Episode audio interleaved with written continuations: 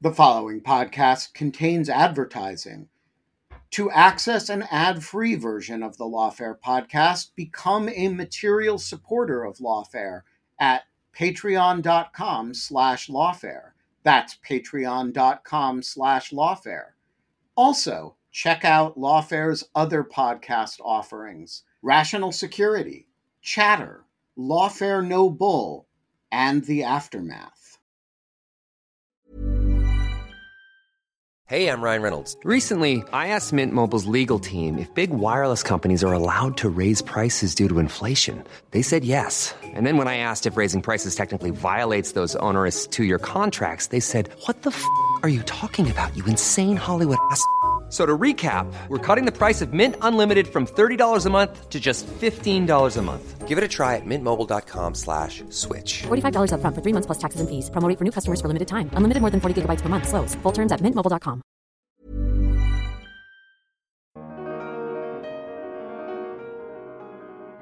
I think there's a lot of room within Wassenaar to really be very clear about surveillance technologies, not only that have you know a national security use and thus a kind of impact on national security, but also have a potential for abuse of human rights in a domestic sense.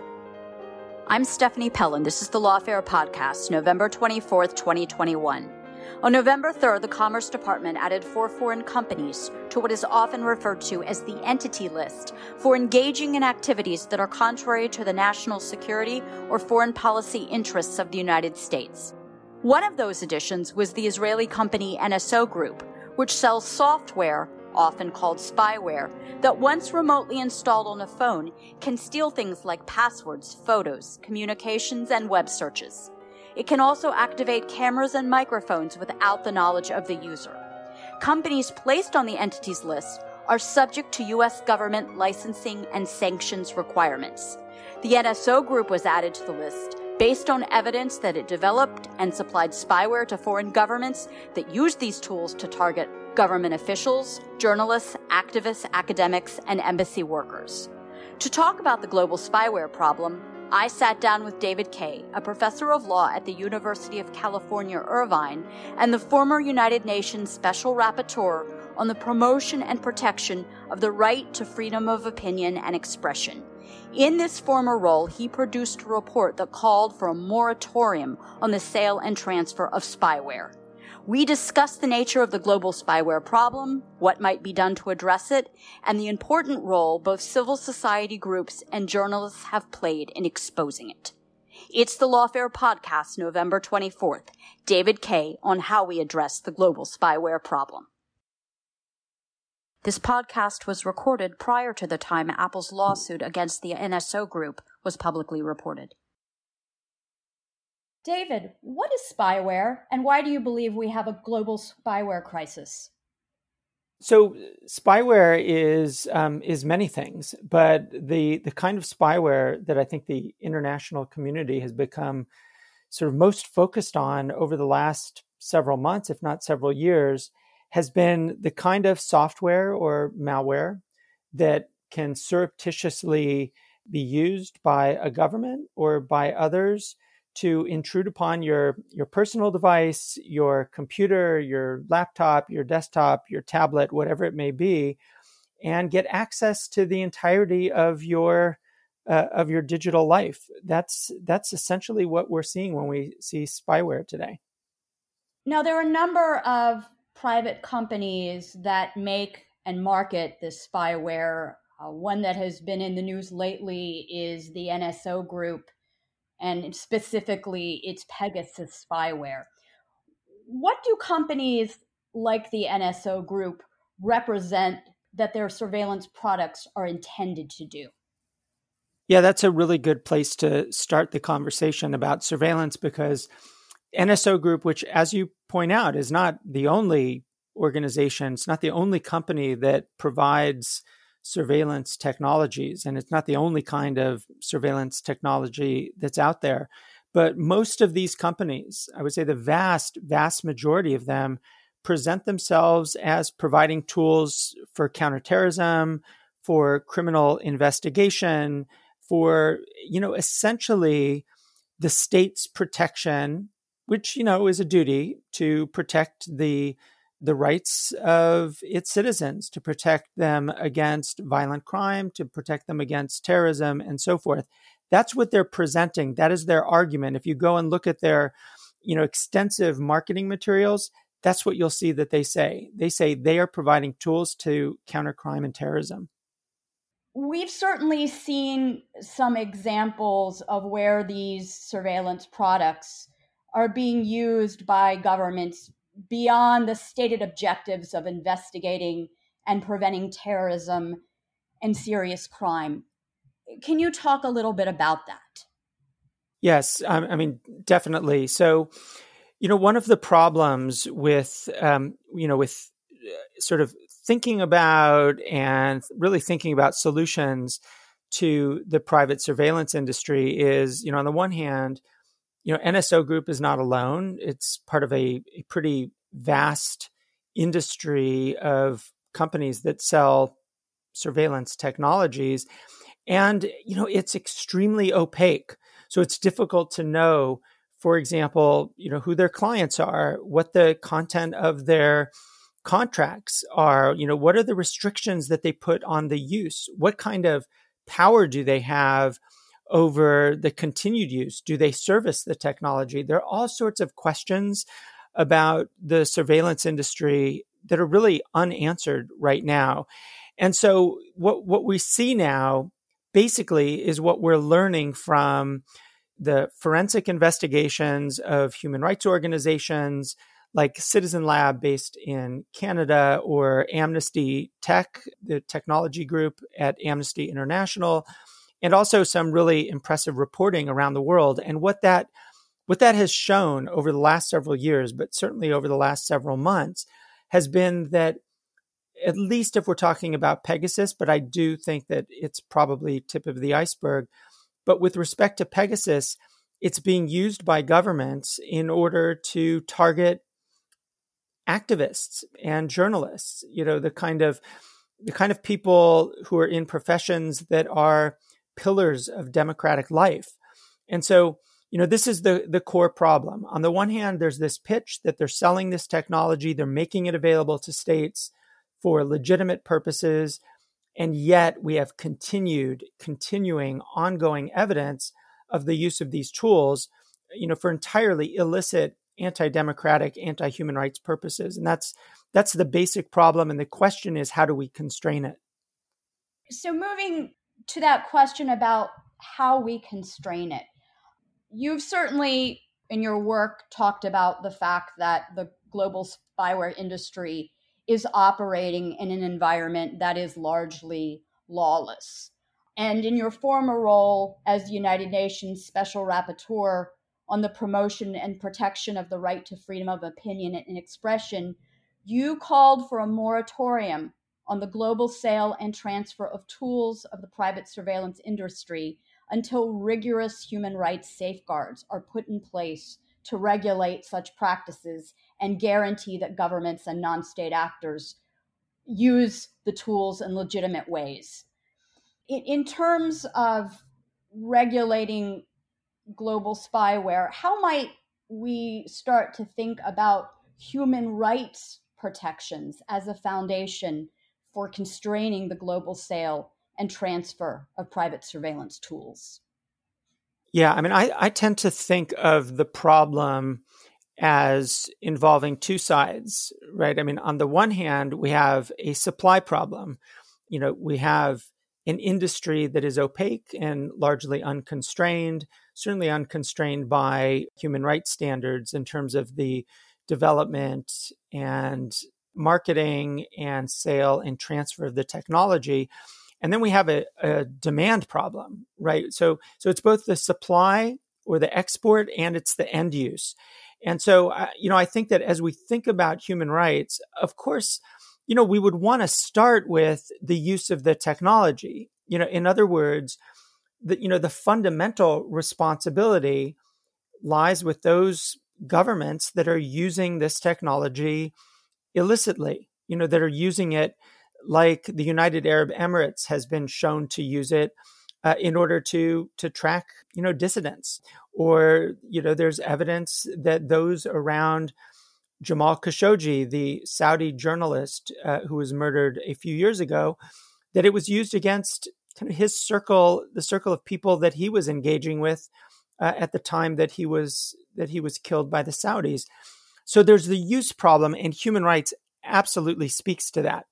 But if we're talking, you know, first about the supply problem, you know, there are mechanisms, you know, international tools, export control regimes that deal with the export of technology that has dual use, that has use for, you know, say military, but also civilian purposes.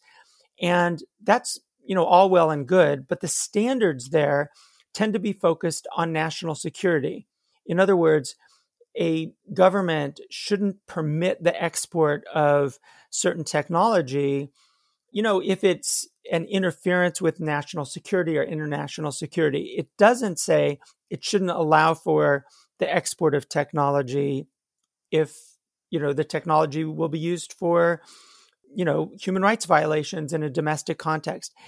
In one sense, that's a, a key gap that the international community really should address. And they should address it by, you know, essentially saying that this kind of technology and, you know, footnote, it needs to be carefully defined so that it doesn't cover technologies that are, you know, legitimate and used for the protection of human rights, but define the technology, define the problematic uses of it, and essentially write into export controls internationally that would then be implemented nationally in terms of you know what what kind of technologies should not be exported and and essentially what the steps should be to identify whether particular technologies you know are are permitted to be exported and transferred.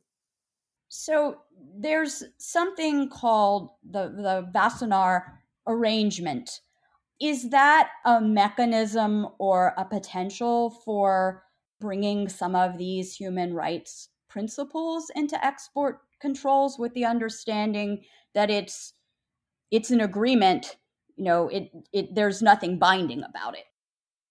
Yeah i mean so the Wassenaar arrangement is actually a good place to start. And in, so for a little bit of background the Wassenaar arrangement as you say it's a non-binding arrangement it's a and even calling it an arrangement highlights it's not an international agreement it's not a treaty but um, over 40 governments, 40 states have gotten together and decided, you know, these are the kinds of rules that we think should apply to the export of technologies, particularly technologies that have military and civilian uses. So we think of them as dual use technologies. And the standards there tend to involve national security oriented kinds of standards. And, you know, we could imagine what those look like because you know of course there's lots of technology out there you know uh, highly sophisticated digital technology as an example that can be used for really important civilian purposes but might also have a military purpose so the space that Wassenaar provides is actually useful because it's it's a space where there's already discussion of technology and discussion of national security and of export controls. And there's already built into it a, essentially a political commitment by all of its participants to, you know, implement the export controls that are adopted by by Wassenaar. And by the way, when uh, when the United States, when the Commerce Department just a couple of weeks back issued its blacklisting of the NSO group and another Israeli company, and actually a Russian, a couple of Russian companies. When it did that, it actually relied on recently adopted Wassenaar export controls. It's just that it identified them as having an impact on the national security of the United States. So, you know, with that in mind, I think there's a lot of room within Wassenaar to really be very clear about surveillance technologies, not only that have you know, a national security use and thus a kind of impact on national security, but also have a potential for abuse of human rights in a domestic sense. And if you build that into Wassenaar and then you start to identify, well, what are the technologies that are that are problematic, that are a risk for human rights, you can start to develop a kind of global embrace of certain kinds of export rules that then states would adopt. You know, Israel in the past, for example, even though it's not a party or member of or participant in the the Wassenaar arrangement, it's committed to to meeting those export control uh, obligations. So I think if if Wassenaar were to evolve in this way, you know, I think we could see it used as a tool to constrain exports around the world, even by governments uh, like Israel that you know have a real vested interest in the success of its technology industry. So you mentioned a recent action by the Commerce Department that occurred on November 3rd of this year. I want to go back to that. You indicated that they put four entities, two of them being Israeli companies, one of them being the NSO group, on the entities list. In your view, what was the significance of that? I think it was extremely significant. And I mean, significant in a few different ways. The first is just thinking about the technology and the statement that the Commerce Department made when it announced that it was blacklisting these companies. And, you know, I, would encourage people to go look at that statement. I mean, essentially, what the Biden administration was saying, because it was clear this wasn't just an agency decision, this was an interagency decision. It was a Biden administration call here. They basically said, this kind of technology is inconsistent with US national security.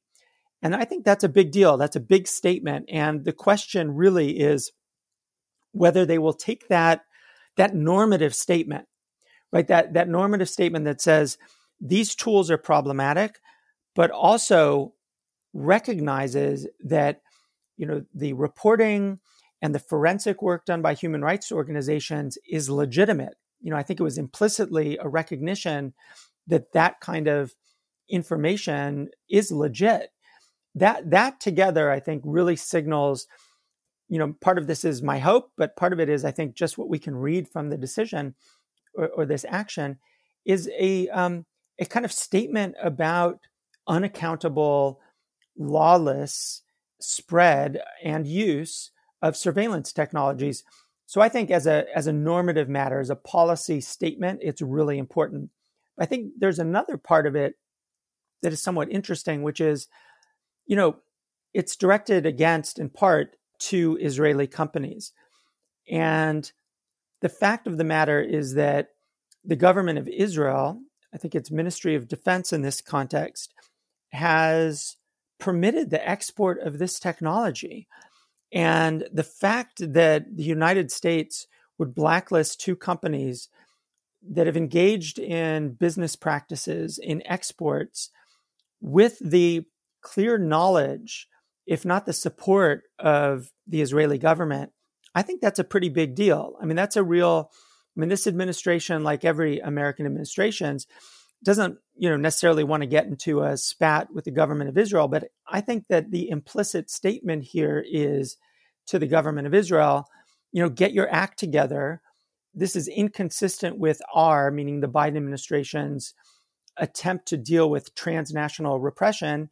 You need to rein companies like this in. So I think both in the sort of multilateral normative sense and in the bilateral sense, there's a lot going on here that is I think, pretty meaningful. It's always been my sense that one of the challenges or difficulties in getting governments to begin to regulate the export uh, of these these private surveillance technologies spyware is that you know when you start pointing your finger at other countries and and their businesses and their surveillance technologies you know, do you start bringing a level of scrutiny back on your own practices? But it seems like we've had a an interesting breakthrough here with this particular designation of placing these companies on the entity list. What are your thoughts? I think it's a great a great question. And, and in fact, I was a bit surprised by the Commerce Department decision or the, you know, the Biden administration decision in part for this reason. And it goes to, to this, you know, if we were talking about surveillance, let's say seven years ago, you know, what we'd be talking about would be the revelations of the National Security Agency and the Five Eyes use of of mass interception, bulk collection, and retention of data that was disclosed by Edward Snowden. You know that that kind of you know mass surveillance and and uh, you know really mass surveillance that was conducted in the absence of very clear rules you know, that was uh, really the center of our discussion. And it wasn't until a few years ago that that discussion moved into the question of targeted surveillance. So, of course, mass surveillance is still an issue, but this issue of targeted surveillance has come to the fore. And I think the surprising thing to me about the Biden administration's approach is that, you know, once we start to have a conversation about how to restrict targeted surveillance, we will very quickly, I think, once we start to talk about solutions, we'll start to get into discussions about, you know, whether the restrictions that are important for targeted surveillance by the private surveillance industry, you know, the spyware industry, whether those also apply to to governments that have their own their own technologies that they develop themselves. And you, so this comes up in a, in you know several different ways. Of course, there's the normative question of you know as we define the technologies, you know, is it possible to define them in a way that excludes you know American or European you know governmental tools of of surveillance, which we shouldn't do, but that will be a part of the debate. The other part is, you know, one of the things we've seen over the last several years is that individuals who are subject to surveillance often don't have any recourse. They don't have a recourse to remedies, they don't have access to justice. And one of the things that, I mean, there are several things that stand in the way of getting a remedy for the harm of targeted surveillance, one of which is oftentimes the victims of surveillance don't know about it. But the other problem is, you know, even when you do know about it, if you make an effort to, say, bring a suit against either the company or the government responsible for that surveillance, there are different kind of transnational problems, transnational barriers to that kind of litigation.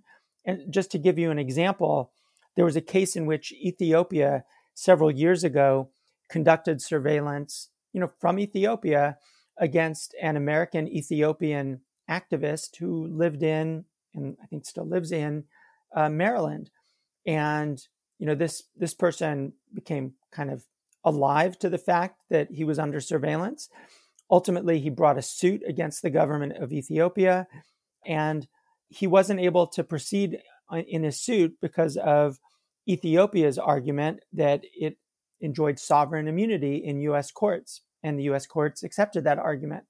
So if we if we kind of take that to the next level and imagine, you know, one tool to allow individuals to get remedy would be to, you know, carve out sovereign immunity. In other words, disallow so- sovereign immunity claims, you know, in in American courts. That's going to have an effect over time on you know the ability of individuals around the world to bring suits against the United States for its surveillance practices. So that's a you know, I apologize. that's kind of a long answer to a, a sort of a specific way of thinking about how there needs to be an approach taken against surveillance and targeted surveillance, but there will be issues that come up where the US is probably going to say, and other countries are probably going to say, you know, whoa, you know, that that's going to come back and bite us, and we're not going to go down that road. Cool fact a crocodile can't stick out its tongue. Also, you can get health insurance for a month or just under a year in some states. United Healthcare short term insurance plans, underwritten by Golden Rule Insurance Company, offer flexible, budget friendly coverage for you. Learn more at uh1.com. One size fits all seemed like a good idea for clothes. Nice dress. Uh, it's a it's a t-shirt. Until you tried it on. Same goes for your healthcare. That's why United Healthcare offers a variety of flexible, budget friendly coverage for medical, vision, dental, and more. So, whether you're between jobs, coming off a parent's plan, or even missed open enrollment, you can find the plan that fits you best. Find out more about United Healthcare coverage at uh1.com. That's uh1.com. For most of this discussion, we have been talking about ways that nation states might regulate the spyware market through international agreements, through their, their own domestic legislation and processes. But of course, you know, the private surveillance companies are a player in all of this. Should we have any expectation that the private sector would implement meaning, meaningful forms of self regulation for the purpose of respecting human rights principles? Yeah, I mean that's it's it's funny you ask it that way because that's where I started. I mean, I I when I was thinking early on about the private surveillance industry, you know, there there are these principles that have been adopted by the UN's Human Rights Council, which is you know the central human rights body in the UN system, and they're they're called the UN Guiding Principles on Business and Human Rights. And these principles say, on the one hand, states have obligations because, of course, human rights law speaks to states. It's negotiated by and adopted by states, and there are obligations that states have to protect human rights under human rights law, and those are those are legal obligations. But those don't apply directly to companies. So the guiding principle said look, because individuals enjoy human rights, companies have a responsibility to respect those human rights. It doesn't say obligation, but it says a responsibility. And and these guiding principles go through the kinds of steps that companies should take as as a matter of as you put it self-regulation. They should adopt human rights policies where so that wherever they have an impact on human rights, they have tools to address them. They should adopt human rights due diligence, you know, undertake impact assessments so that they know when they're creating a product, developing a product, when they're selling it, when they're they're transferring it, when they're servicing it, as is likely the case here, they have the tools in order to assess whether they're actually, you know, creating human rights harms. And they should have remedies and, and so forth. The problem is that all of this requires some oversight and that's that's what we've seen over the last couple years which is for example the NSO group adopted a human rights policy you know all credit to them for adopting a human rights policy but that policy you know which asserts that in their client relationships in their transfers and so forth that they will adhere to human rights standards it's not subject to any transparency any oversight any indication that a violation of those standards leads to any you know meaningful reform or remedy.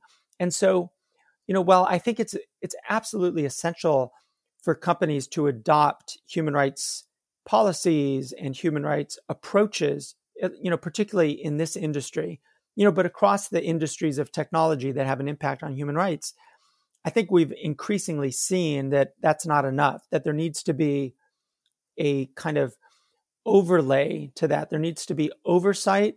There needs to be a sense that the public, or at least governments responsible for export control regulations, have insight into what the companies are doing and the tools to enforce those kinds of human rights policies. And they can do that by requiring companies in their jurisdiction to adopt human rights uh, standards, policies, impact assessment, and so forth. They haven't done that, but I, I think we have the tools to make that happen.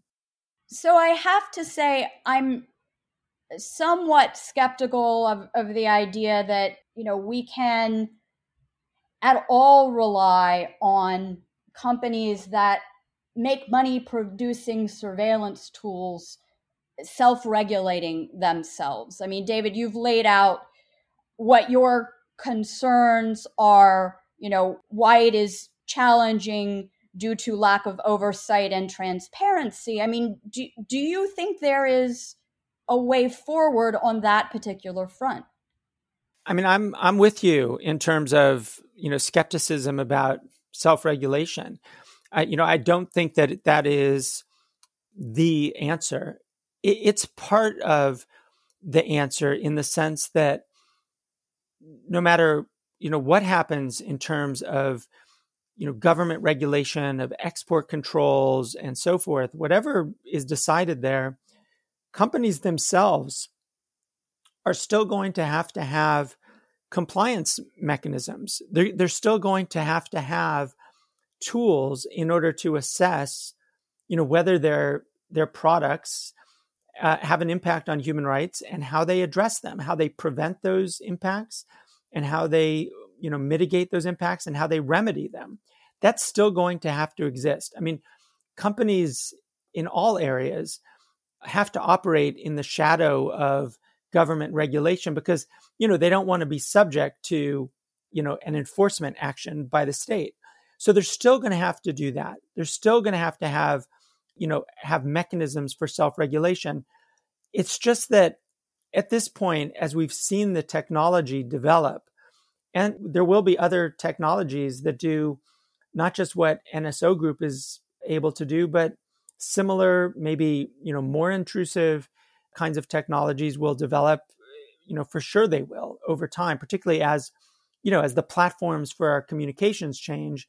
So will the efforts to you know to surveil it. So there's just going to be a need for there to be both company policies that could be required by the state, subject to regular audit and so forth.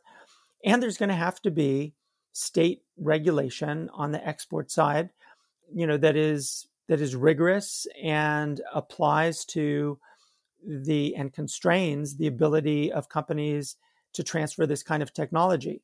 I mean, there, there's another element here, of course, which is that you know governments like say that aren't using the technology or governments that are maybe the host countries for you know parts of the industry for companies that are involved in this space they're going to need to play a role in ensuring that other governments also are not using these tools to abuse fundamental human rights.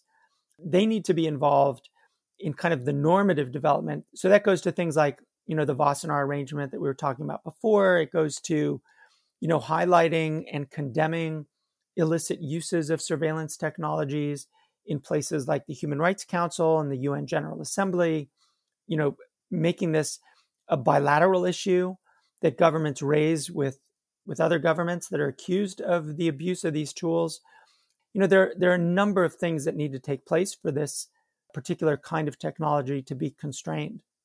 So, given all that we've talked about, what is your prescription for the the next steps forward? What do you think you know could be accomplished in the near term, you know, versus the very far term? Yeah, I think over the near term, I think the the US, you know, blacklisting recently gives us a good opportunity.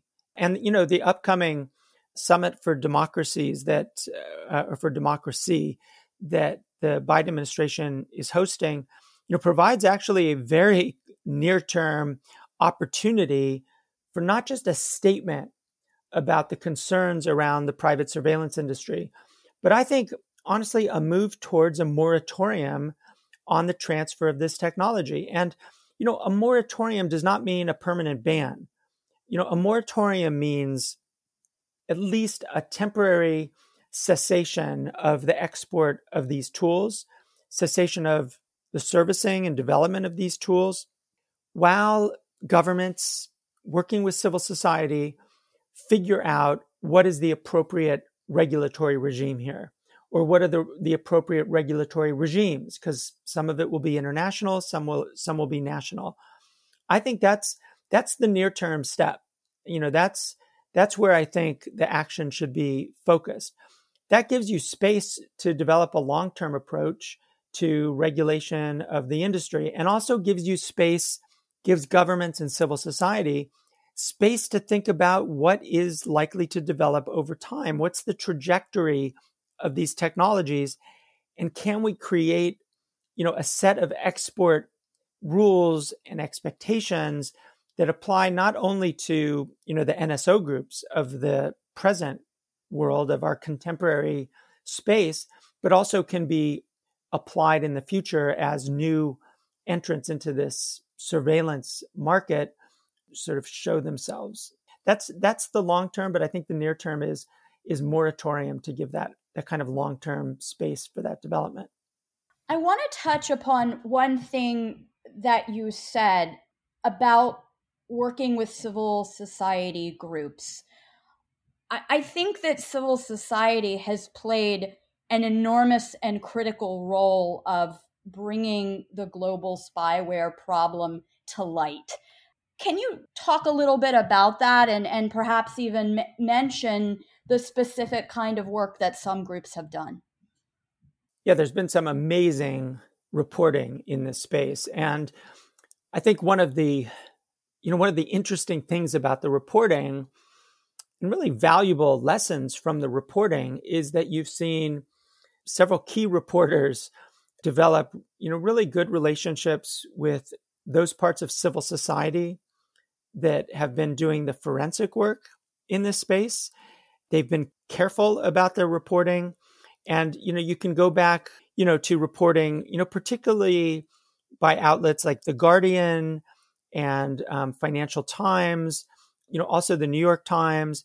You know, they've been doing for several years some really great reporting in this space, but they've really developed relationships with those who are doing the forensic work. So, so the kind of reporting that we get is really pretty solidly based not on just supposition or a fear, but is based on actual evidence of the use of these uh, of these tools. So that I think is is something that we should really you know reflect on and and you know uh, applaud those reporters who've developed those relationships. I think the the thing that we've seen over the last you know particularly over the summer is a kind of coordination you know, there, it's the consortium of journalists under the umbrella of Forbidden Stories that has been also, you know, pretty remarkable. You know, oftentimes uh, news outlets are are in a competitive mode, right? You know, everybody wants to scoop everybody else, and that's that tends to work pretty well for, you know, for the, for an audience because there's a competition to get information to the public. So that's all great. This consortium has shown a different kind of style and a different approach, which is, has involved, I think, 12 or so different media outlets around the world. So, to back up a little bit, Forbidden Stories got access to a database of something like 50,000 phone numbers that were, you know, said to be a part of a, a kind of a pool of phone numbers that were candidates for being targeted by Pegasus spyware. So they didn't have evidence that all 50,000 numbers or whatever the number is were actually targeted, but you know they had this this database, this pool of numbers, and working with uh, forensic investigators from human rights organizations like Amnesty Tech and Citizen Lab, they were able to identify quite a number of numbers associated with actual devices that were uh, intruded upon, that were subject to Pegasus malware, that were subject to either attempts or actual infection by, by Pegasus. What was really great about this consortium is that it allowed for the reporting to be global.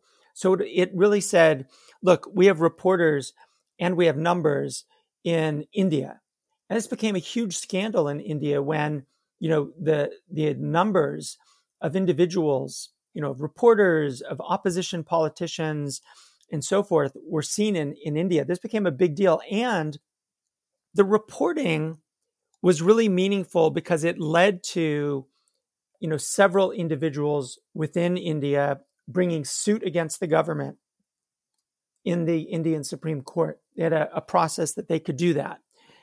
And the Indian Supreme Court just a few weeks ago made a decision that it was actually going to conduct an investigation. It created a, a committee to do this investigation to determine whether the government was you know, violating Indian law in the use of surveillance technologies, in particular in the use of Pegasus against uh, Indian nationals. So, you know, there was this consortium, there's been years of reporting, there's been human rights work connected to identifying individuals who may have been subject to the surveillance, ultimately led to, you know, on the one hand, you know, the Commerce Department decision in the United States, on the other, this Supreme Court outcome in India. I think it's it's actually a positive story of how public interest journalism can have a real impact on policy and law. You know, in, certainly in democracies. Really, I think something to applaud. I agree with you. I, I think it is a very positive story. I do worry or, or have concerns if this is the the only way we have the relevant facts come to light to lead to policy and I, and I I think your point about you know needing more oversight and more transparency would partner well with all of the incredible investigative work that that has been done over the years. Yeah, I mean, I, I totally agree with that. I mean, I think, I think what we need, you know, the reporting is essential. It's an example of, you know, the power of journalism in in democratic societies. But at the end of the day, that needs to be translated into actual government policy. I, I have some hope that, I mean, there are people in Congress who are, you know, really concerned about surveillance technologies, their spread, their use for you know very deeply problematic human rights violations. I kind of imagine that over the course of 2022 we'll start to see hearings on this and I think that's the that's part of the step forward. You know, it's both the executive branch doing its work to investigate, which it clearly did in the commerce interagency outcome.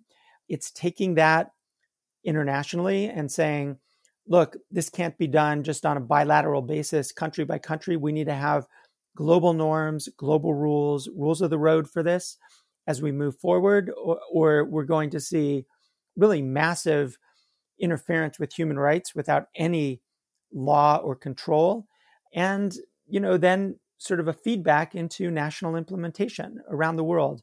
I think we see the start of that happening. I'm, I'm actually a bit hopeful, but I also see the barriers that clearly are out there, which you know you've identified in your questions some of you know what those barriers might look like. Well, I'm glad to hear that you are hopeful and uh, that 2022 could bring some very interesting scrutiny and hearings on these issues.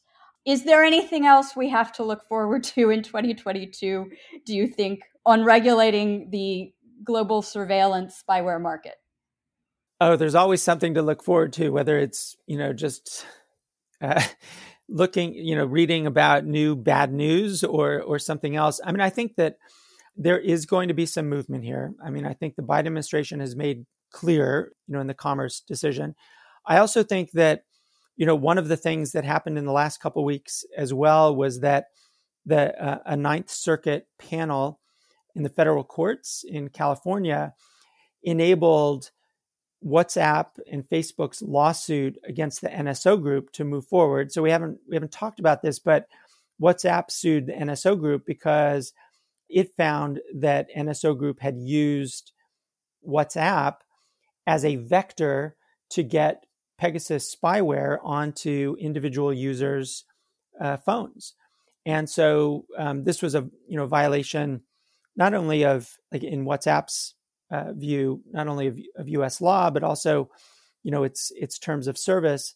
And so WhatsApp has has sued NSO Group. And the interesting thing is, the NSO Group said, "Look, governments are using our tools, so we should be able to claim sovereign immunity." You know that set of principles that I, I mentioned earlier. And the Ninth Circuit said, "No, that you know."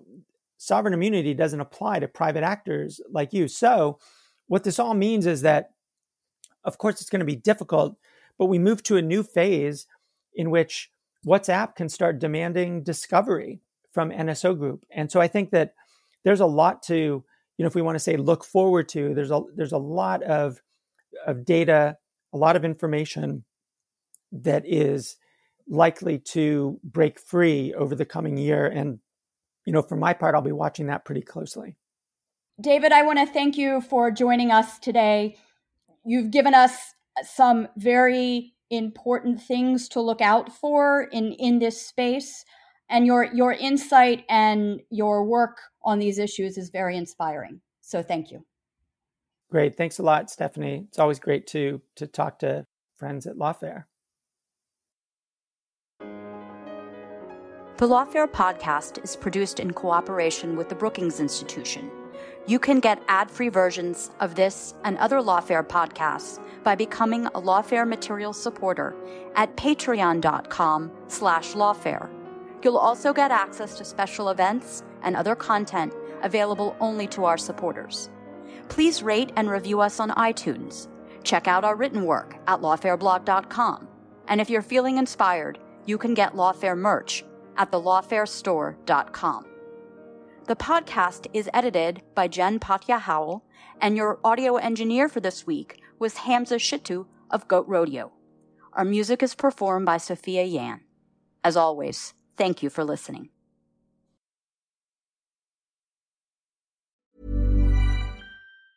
Hey, it's Danny Pellegrino from Everything Iconic. Ready to upgrade your style game without blowing your budget? Check out Quince. They've got all the good stuff shirts and polos, activewear, and fine leather goods, all at 50 to 80% less than other high end brands. And the best part? They're all about safe, ethical, and responsible manufacturing. Get that luxury vibe without the luxury price tag. Hit up quince.com slash upgrade for free shipping and 365 day returns on your next order. That's quince.com slash upgrade.